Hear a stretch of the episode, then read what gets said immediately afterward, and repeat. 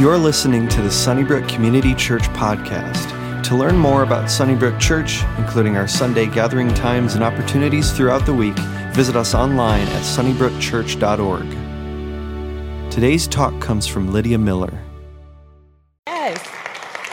What an awesome, awesome year it was in 2021 here at Sunnybrook. It honestly was one of my most favorite years here. I got kind of a front row seat as I watched God use all of you to give and serve and love like you never have before.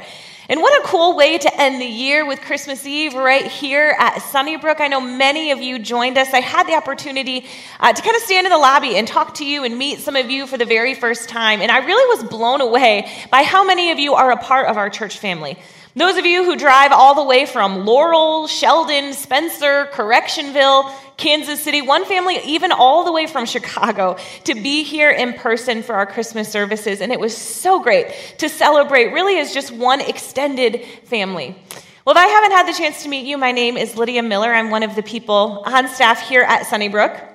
And I was told that Pastor Jeff is still sulking from the Michigan loss and just emotionally couldn't handle being here this morning. So I get to ring in the new year with you and welcome you to the year 2022. I don't know about you, but I'm having a hard time wrapping my mind around the fact that it is 2022. I feel like mentally all of us are still kind of processing 2020 and we kind of just skipped right over 2021. We are officially in the year 2022. And it's funny to me how differently we handle the new year as of late. I feel like we used to really welcome the new year with like these huge parties and celebrations. We would like knock down the door of the new year, so excited for it. And I feel like we've developed some trust issues over the last few years. We walk in like a little timid, like nobody moved too suddenly. Maybe it won't know that we're here. Don't claim this is your year. We're just trying to make it out of this year alive. But no matter how you feel about the new year, no matter how you've been hurt by the year before, there's always something within us that's a little optimistic about the new year, isn't there? It feels like God has kind of imprinted on our souls this ability to really just handle time in just these little bite sized pieces. We work best in weeks, in months, in years, and there's something about welcoming a new year for us that feels good. It feels like a fresh start. It feels like a clean page. It feels like we can be optimistic that in this new year, things for us could potentially be different. And with this fresh start often comes the New Year's resolution. Now, I don't know what camp you find yourself in in terms of New Year's resolution, but according to my Facebook page, there really are kind of two camps of people. There's either the all in camp or the all out camp. And the all out camp seems to have taken it upon themselves to let those who are all in know that they're probably just going to be the same person in the new year anyway. But the all in camp, kind of these eternal optimists, I love them. They are always pushing for new, pushing for better. Even if things didn't work out last year, they are pushing to be better and to be different. And as I've been thinking about New Year's resolutions, I would find that I don't really know what camp I necessarily fall into. I don't know if I'm all in on New Year's resolutions or all out. But I have been thinking a lot about this new year. Because it feels like this is potentially the first year in a while where we can kind of be intentional about what we're going to do next. Feels like 2020 was kind of just a hot mess. 2021 was dealing with the hot mess of 2020. And this feels like the first year where we have the time and the space to really be intentional about what we want. Intentional about what God might be calling us to do, how He might be calling us to change. So today I want to do that as a church, to take sort of this collective deep breath and figure out what it is that God might be calling us to, how He might be calling us to be different in this new year. Now, no matter where you sit with New Year's resolutions, if you're someone that's like, I don't want to sit through this, I don't want to be better or different, I kind of got things figured out, I want to remind you that the whole idea behind a New Year's resolution really is biblical. The whole idea of being intentional, of taking time to sit down and figure out what it is God wants for you in this new year, can be found in Scripture. We find this wisdom in the book of Proverbs, in Proverbs 17 24, when it says this It says, An intelligent person aims at wise actions, but a fool starts off in many directions. Many of us have been fools in the last couple years, necessarily so. We kind of been running around with chickens with our heads cut off, just praying we don't have to homeschool our kids again or share an at home workspace with our spouse again. But this feels like a year where we can be an intelligent person and aim at wise actions. So that's what I want to do together today. Not set resolutions, but set aim. To ask God a really specific question, a really important question. God, how can I make 2022 better than 2021? God, how can I make myself more like you? How can I be more on mission for what you want in my family and in my life in 2022 than I did in 2021? Now, I don't know what 2021 was like for you. For some of you, it's pretty easy for you to make this next year better because 2021 was not your favorite year. Things didn't go well for you. Maybe it was a year of disappointment, a year of loss. Maybe you're walking into this new year without someone that you thought was going to be by your side. Or maybe this last year was a year that you just kind of existed. You just kind of put one foot in front of the other. Or maybe it was a year of growth. No matter what this year looked like for you, there is always a step forward. There is always a step that you can take to be more like Jesus, more on mission, to do more things better for Christ in the new year than you did the year before. So, as a church, we're going to take a look at that today, and we're going to kind of take a look at it in two separate parts. We're going to take a look first at what needs to shift, what needs to change in our attitude, how we perceive things, how we go about things from a biblical perspective. And then we're going to take a look externally at maybe what goals we can set looking at the life of Jesus. So if you have your Bibles with you, we're going to hang our hats at the end of today in Luke 2. Luke 2 52, actually, the very end of it. So you want to flip to that section, you can. We're going to be kind of all over scripture as we look at biblical truth today, but we're going to end there taking a look at the life of Jesus. But before we do that, I want to take a look at our attitudes. Our attitudes when it comes to how we approach life, our attitudes when it comes to when we want to see change within ourselves or see change within the life that we live. And I want to look at four different things found in Scripture that you and I maybe need to be doing differently in our lives. Maybe one of them will ring true for you. Maybe all four of them will ring true for you. But I truly believe these are four ways that we consistently struggle to shift our thinking and think the way that God is calling us to think. First one we're going to look at is going to be this. The first thing that you and I need to do if we want to see intentional change in this new year, if we want to intentionally be more like Christ, we need to assume responsibility for our lives. We need to assume responsibility for where we're at and what we have going on in our lives. Now, this is a really difficult thing to do, especially as of late. We seem to be a society that kind of struggles with this lack of ownership over our own consequences. I think that my generation is mostly to blame, so collectively we apologize. But really, we have a hard time assuming the blame and assuming responsibility for where we might find ourselves. We found that it's a lot easier to point fingers and place blame on someone else or anything else. Blame the teacher, blame the parent, blame the circumstances, blame your upbringing, blame the government, blame the media, blame whoever you can that's not you. When I was in high school, I taught swimming lessons. It was a job that I usually really liked until I met a little boy who never met a rule that he agreed with. And I remember one specific day I was teaching him swimming lessons, and I had multiple kids in class, and he had to sit on the step while I worked with other students. Now, one thing that he consistently did was get off of the step. Now, this was a big deal because he could not yet swim, so if he got off the step and I didn't notice, he would drown. So I would have to hurry over, get him back on the step, and I would look at him and say, You cannot get off the step. And every time I said this to him, he would smack me. Now, I dealt with it in house for a little while until I eventually decided I had two options. I could let him drown, or I could do the Christian thing and tattle. So I called his mother over and I said, Listen, he keeps smacking me. Could you have a conversation with him about this? And I'll never forget, she looked at him and then she looked me in the eye and she said, well, what did you do that made him smack you?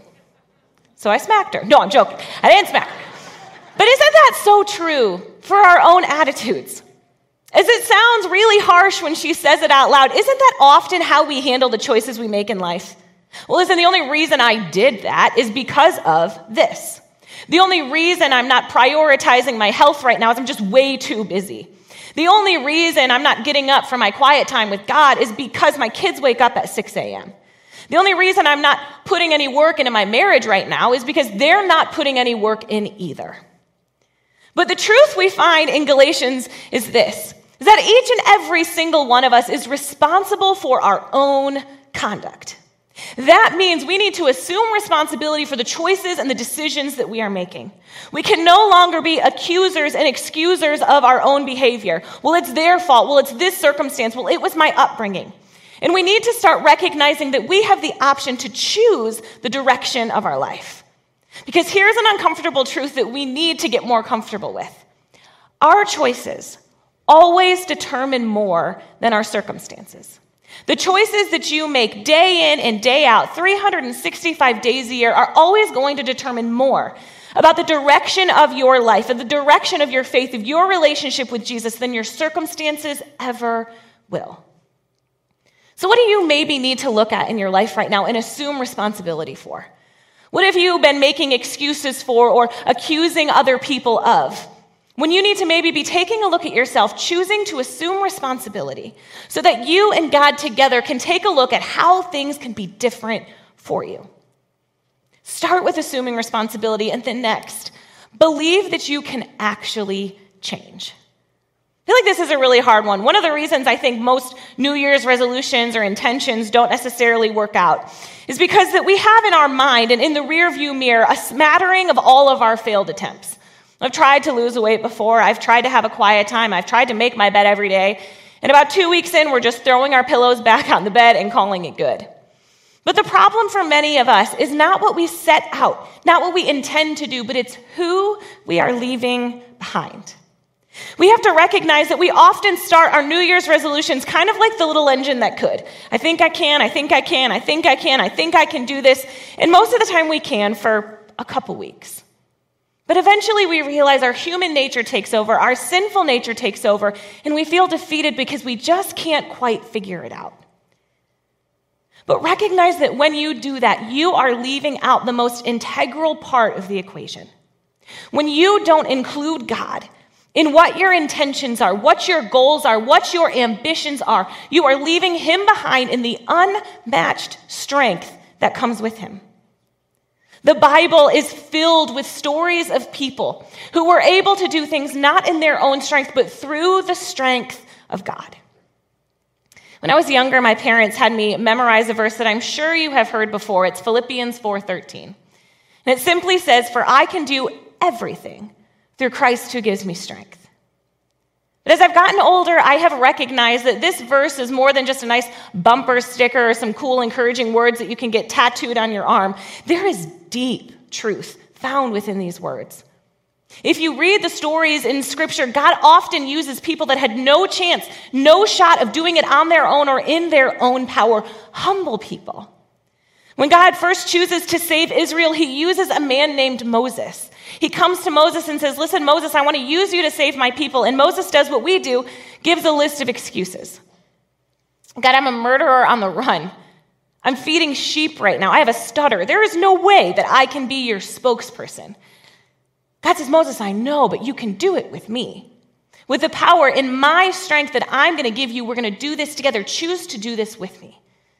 God comes to a man named Gideon. He says, Gideon, listen, my people are under captivity. The enemy is taking over, and I want to use you to set them free. Gideon says, God, I am the youngest child in the poorest family, in the smallest village. There is no way I'm going to be able to do something like this. And God says, Listen, Gideon, I know, but in my strength, you can do this. God comes to a man or a kid really named Jeremiah. He says, Jeremiah, listen, I want to use you as my teacher, as my preacher. I want to use you as the spokesperson for me to my nation. And Jeremiah says, Me? I'm Mr. Depression. I'm always down in a funk, and I'm a teenager. God used a depressed teenager to save his nation. He can do anything. And this power from God hasn't gone anywhere. Feels like sometimes we think that maybe this power is just reserved for people in the Bible, reserved for people that lived through different times, but this power of God is still available and promised to you. That when you set out in this new year, when you set out to make your marriage better, when you set out to have a better relationship with God, it often feels like that maybe God is against us or at least not with us in this situation. Like we have to prove ourselves to God. We have to prove that we care about Him enough to wake up and have a morning quiet time. But the opposite is true. God would love nothing more than to walk into this new year arm in arm with you and the goals and the intentions that you have for yourself. No one wants you to prioritize and value your marriage and your family more than God. No one would love to wake up every morning with you and have a conversation, an intentional conversation with you in your quiet time than God. Believe that you can actually change. Believe that things in your life can be different, not on your own strength, but through the strength that is promised to you through Christ. Assume responsibility for where you're at. Believe that you can actually change. And this is the part we're not very good at. Clarify what it is that you really want. I think sometimes we're good at sitting down and figuring out maybe what's important to us in life. This is what I value, God. This is what I believe is important to me. But we're not very good at sitting down and being really intentional about what it is that we want and then what in our lives actually needs to change. And I don't know about you, but if I'm not intentional in the beginning, the busier life gets, the harder it is for me to actually be intentional, to bring about the changes in my life that I really want to see. In America, I feel like this is the evil one's easiest way to get us off mission and get us off intention towards Christ is just the busyness of life. I remember I was in one of these particularly busy seasons, trying to juggle working and being a mom and going to school and relationships and all the things that we all have, trying to keep all the balls in the air that I was juggling. And I ran across this article. It was an article that talked about the juggling act of life. I thought about learning to juggle for you as I gave you this illustration. Like two minutes in, I decided it was not worth it. So just imagine I'm juggling right now. But the article said this says, on any given day, you and I are juggling 47 different things activities, cleaning, cooking, schoolwork, family, relationships, faith, you name it. And inevitably, in the juggling act of life, every single day, one ball is going to be dropped. Then the article said this some of the things that you're juggling are made of plastic. They can be dropped and bounce back, no harm done. But we need to recognize that there are things in our life that are made of glass. Things that when we drop them, they are going to shatter and be much more difficult to put back together. Your relationship with your kids, your marriage, your walk with Christ. So, this morning, as you clarify what it is you really want in this new year, can you ask God this question God, what in my life is made of glass? God, what in my life am I juggling that I need to do everything I can in this new year to protect it? What have you given me that I need to be intentional with? What have you given me that maybe I have dropped and shattered in this last year that I need to do a better job of letting the plastic things in my life fall by the wayside so I can keep this intact? And as you ask God that question, ask Him this one along with it. Then, God, what needs to change? If this shattered in this last year, if I didn't do a good job protecting this in my life last year, what in my behavior needs to change? What about the way that I'm doing things needs to be different? Then, lastly, this is the hardest one, honestly. Don't wait to begin. If you're someone like me, a diet can't start on any other day of the week but Monday. Tomorrow is Monday. It's a new year. Don't wait to begin. We are known for kind of having this excuse of when things settle down, when I'm not as busy as I am anymore, when things at work kind of slow down, I'm going to be more intentional about my relationship with my kids. Can I tell you something? Things never settle down, do they? We find this wisdom in Ecclesiastes that says if you wait for perfect conditions, you will never get anything done. In the original, it actually talks about farmers. It says, if farmers waited for the skies to clear, they would never harvest, they would never plant. Don't wait. Don't wait for things to settle down. Don't wait for things to be perfect. We must learn to enjoy life in imperfect conditions together. As you consider these four attitude shifts that need to happen, maybe there's some conversations you need to have with God. God, what should I assume responsibility for? God, where am I not believing that you are alongside me in this? God, maybe where do I need to clarify what exactly it is that needs to change in my life? If you're sitting in here feeling kind of jazzed up and excited to go out and be different in this new year, let me sober you and remind you that only about 9% of people get to the end of the year with their resolutions still intact. So I want to give you a leg up as we close together. I want to take a look at the life of Jesus. Because we recognize and we know that the goal of the Christian life is to be more like Jesus. So, what did Jesus do? When Jesus was working to grow and to be ready for ministry, what exactly did he focus on? What exactly did he look at and accomplish to make sure that he was ready to go for what it was that God had called him to do? We find it in this short, beautiful little verse in Luke 2. We read a lot of Luke 2 with the story of Christmas. We read about Jesus coming as a baby. Then it takes us actually in Luke 2 through kind of the adolescence of Jesus and as Jesus is getting ready for ministry. There's this awesome moment where Jesus is like a middle schooler and his parents lose him for three days in Luke 2. So, middle school parents, if you're struggling, so did Mary and Joseph. But as we get to kind of the end of Jesus' growing up, the end of his kind of development, we find this verse in Luke 2:52. Short and it's simple, but it is packed with so much wisdom. It says this, and then Jesus grew in wisdom and in stature, in favor with God and in favor with men.